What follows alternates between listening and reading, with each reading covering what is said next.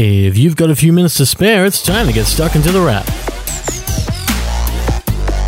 For the middle of August, this is The Wrap, Australia's fastest technology roundup. And this week in Australia, it's been National Scam Awareness Week, a pretty big deal given just how much scams are affecting us all. Scams are everywhere, landing in your inbox, your SMS, why scammers are even actively calling people. And there's a pretty good reason why. Scams are big business. So big that this week the Australian Competition and Consumer Commission said it expects scam losses to hit over $500 million this year. That's just Australia, and it's only what gets reported. It's a big problem, and this week saw another scam kick in, as Australia Post saw a scam scammer imitated phone messages with reports of a fake delivery. Of course, there's no package unless you call having your details stolen a package. That's the sort of package they can take back, return to sender, quickly. Mind you, it's not the first time we've seen a scam like that, because that's largely how SMS scams work these days. A scammer sends you a message, it might look super official and come in under the same sender as a message from the real company,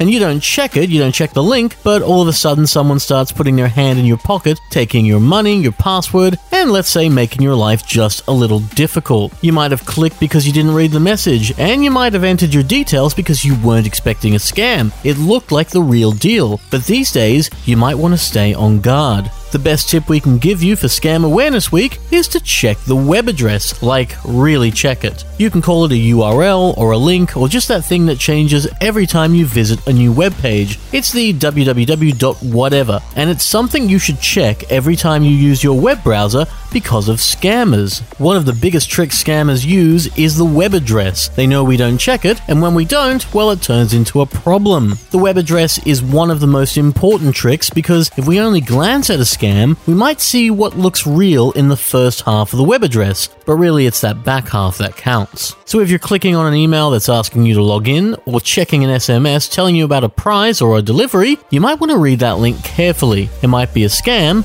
and we'd hate for you to be another statistic. Really, you've got better things to do with your money, like gear up for new gear, because new gear is coming. It's always coming, and there will be more news about new gear in the coming weeks as the products roll out for the holiday season. This week, we've heard rumors of new gear from Sonos, with a suggestion we could see a wireless Sonos speaker very soon. IKEA's Sonos speakers are coming to Australian stores as well, so there will be quite a few Sonos speakers shortly. There's also a new tiny Wonderboom speaker from Ultimate Ears with an outdoor boost mode bundled in that cuts back on the bass and pushes more of the mid so it can be heard outside. And Samsung is also talking up a new camera sensor for phones able to capture a whopping 108 megapixels. It'll more than likely downsample it back to 27 megapixels, which is more than plenty, and provide some decent low light along the way. Don't expect it in new phones just yet though, this is probably more of a next year kind of thing.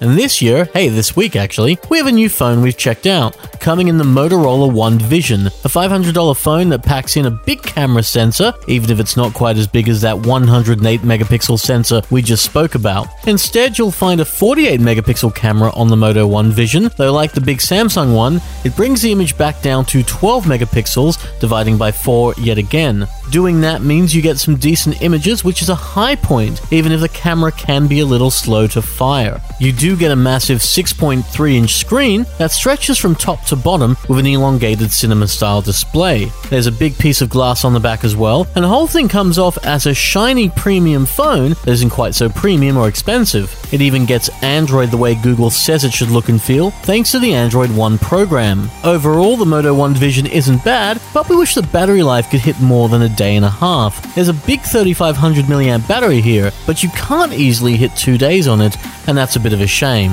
There's also no wireless charging, and the water resistance is just rated for basically a splash. Not a lot, just some. We've seen Motorola do better in the past, so we kind of want that here. For the price though, the Motorola One Vision is worth checking out, and is a little like a cut price Galaxy S10. Almost, kinda but there are quite a few phones coming very shortly, so you might want to hold tight until you see everything else. For now, that's all the time we have. So, you've been listening to The Wrap, Australia's fastest technology roundup. The Wrap can be found every Friday at Podcast One, Spotify, and Apple Podcasts. But until then, have a great week. We'll see you next time on The Wrap. Take care.